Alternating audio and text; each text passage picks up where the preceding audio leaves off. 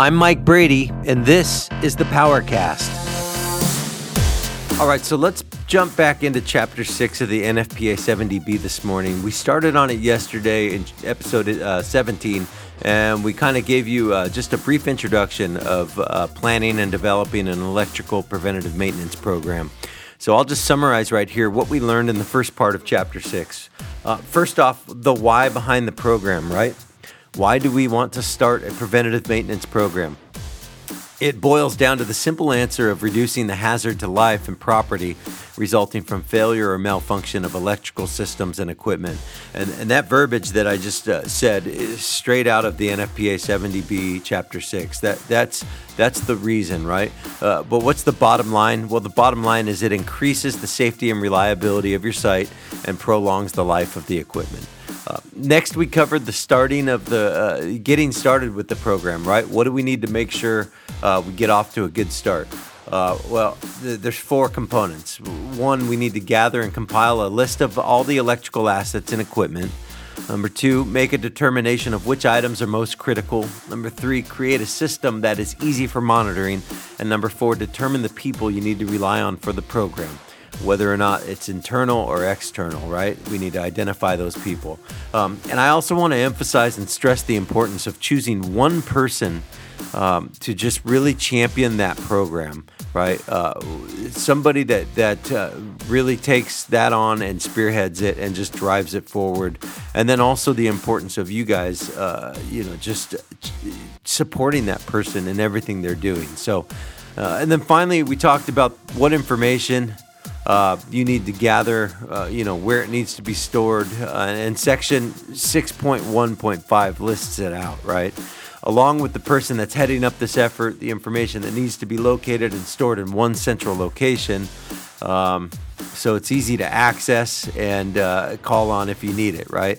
Uh, the location should include the following, and this list is kind of uh, from Chapter six point one point five. Uh, copies of the inspection and testing procedures for each area, all past reports, any electrical single line drawings, equipment schematics, records of complete nameplate data, vendors catalogs, facility stores catalogs, and extra copies of blank forms. So that's kind of what we covered yesterday, and uh, now we'll just kind of dive into the next part of Chapter six, right? Um, we're going to talk specifically about the survey of an electrical installation. So first we need to determine whether or not the electrical installation survey can be done as a whole, or will it need to be split into different segments based on the size and, and, and the time uh, you know uh, allocated to it. And if so, if you do need to split it up, then uh, you know making sure that we prioritize um, each segment as they relate to one another, right? That's a, that's a critical component. So um, basically, you know, taking stock of, of what needs to be surveyed and then figuring out, do I want to tackle all of this at once, or do I want to split it up into segments and then prioritize based on their relation to each other? So um, th- th- an example of that, right? Uh, maybe you've got twelve substations and um, you decide, okay, well, I'm just going to do the uh, the four eighty volt sides of each substation, or maybe you just say, I'm gonna do substation one and two today um, and this week, and then substation three and four next week. So it just kind of all uh, it depends on, on your, your workload and, and your ability to prioritize, right? Um, the next step is gonna be the most time consuming, and this is why prioritizing and then separating them out into different segments might be uh, the best way to go. But the next step's going to be, uh, you know, it's going to require probably multiple people to gather the documentation that's needed. And so what what I'll do is I'll just read Chapter six point two point one point three, right? Uh, so it states, the third step should be assembling of all documentation. This might necessitate a search of desks, cabinets, computers, and such, and also might require the manufacturers to be contacted to replace lost documents. I know what you're thinking. This sounds like a nightmare. And you know what? It absolutely can be. So let me just repeat that real quick. Uh, it might necessitate a search of desks, cabinets, computers, and such, and might require the manufacturers be contacted to replace lost documents. All documents should be centralized, controlled, and maintained. And, uh, you know, everybody knows what happens somebody new comes in to take over the building and they can't find all that information and it has to be recreated and it becomes a mess. So uh, the documentation should include recommended practices and procedures for all or some of the following.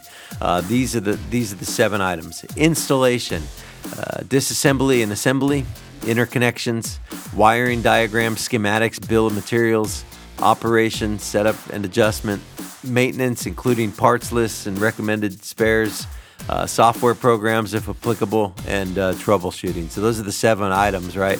Um, and I'll just, I'll go ahead and, and read through that chapter six point two point one point three again, just so we uh, kind of get a, a real good understanding. This is basically you guys assembling all of this documentation that, that is going to be found probably all over your facility, right? In, um, in in different offices, whether it's the compliance office or the safety office or the facilities office or down in the basement, uh, you know, it's they're just kind of uh, all of these things spread out everywhere. So the goal is to just kind of gather all of them, put them in one central location to keep them together. Um, so here it goes. Uh, the third step should be assembling of all documentation.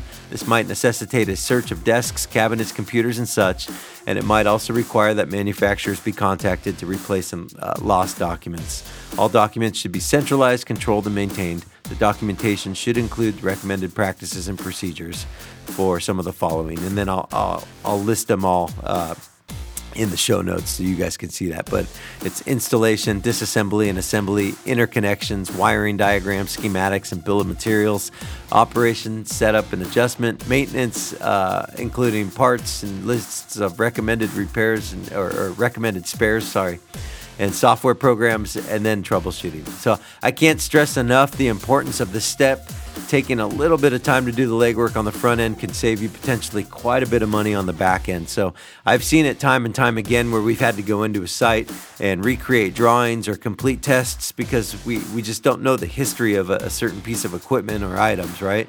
Uh, so this definitely is costly uh, to your sites, and we want to work to minimize that as much as possible.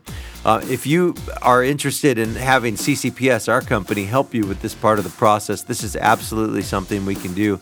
Uh, just send me a quick note at mike at c c p s dot com, and I can arrange to have one of our team members make it out to your site and make that happen for you. So uh, next time, what we're going to do is cover, uh, continue to go into Chapter six and cover and talk more about the diagrams um, and the drawings, as well as the emergency procedures, controls and monitoring, uh, test and maintenance equipment, and the identification of critical equipment. So uh, we're going to really just start to deep dive into the N F P A seventy B, um, as well as the N F P A seventy E and uh, N F P A one ten, just so we can really get a, a real good understanding of um, uh, all of these N F P A um, uh, guidelines. So Uh, if you've got any questions at all, or if you want to give me some feedback or uh, get in contact with me for any reason at all, please feel free to reach out to me at mike at c c p s power dot com, or you can uh, find me on LinkedIn at uh, linkedin dot com slash I N slash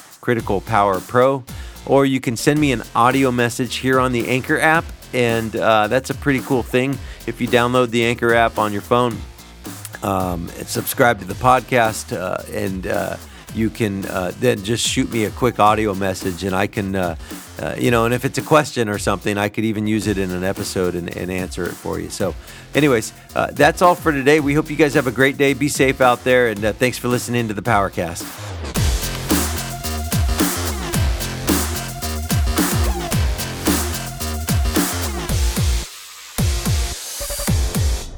Thanks for listening to the PowerCast by C C P S. I'm Mike Brady.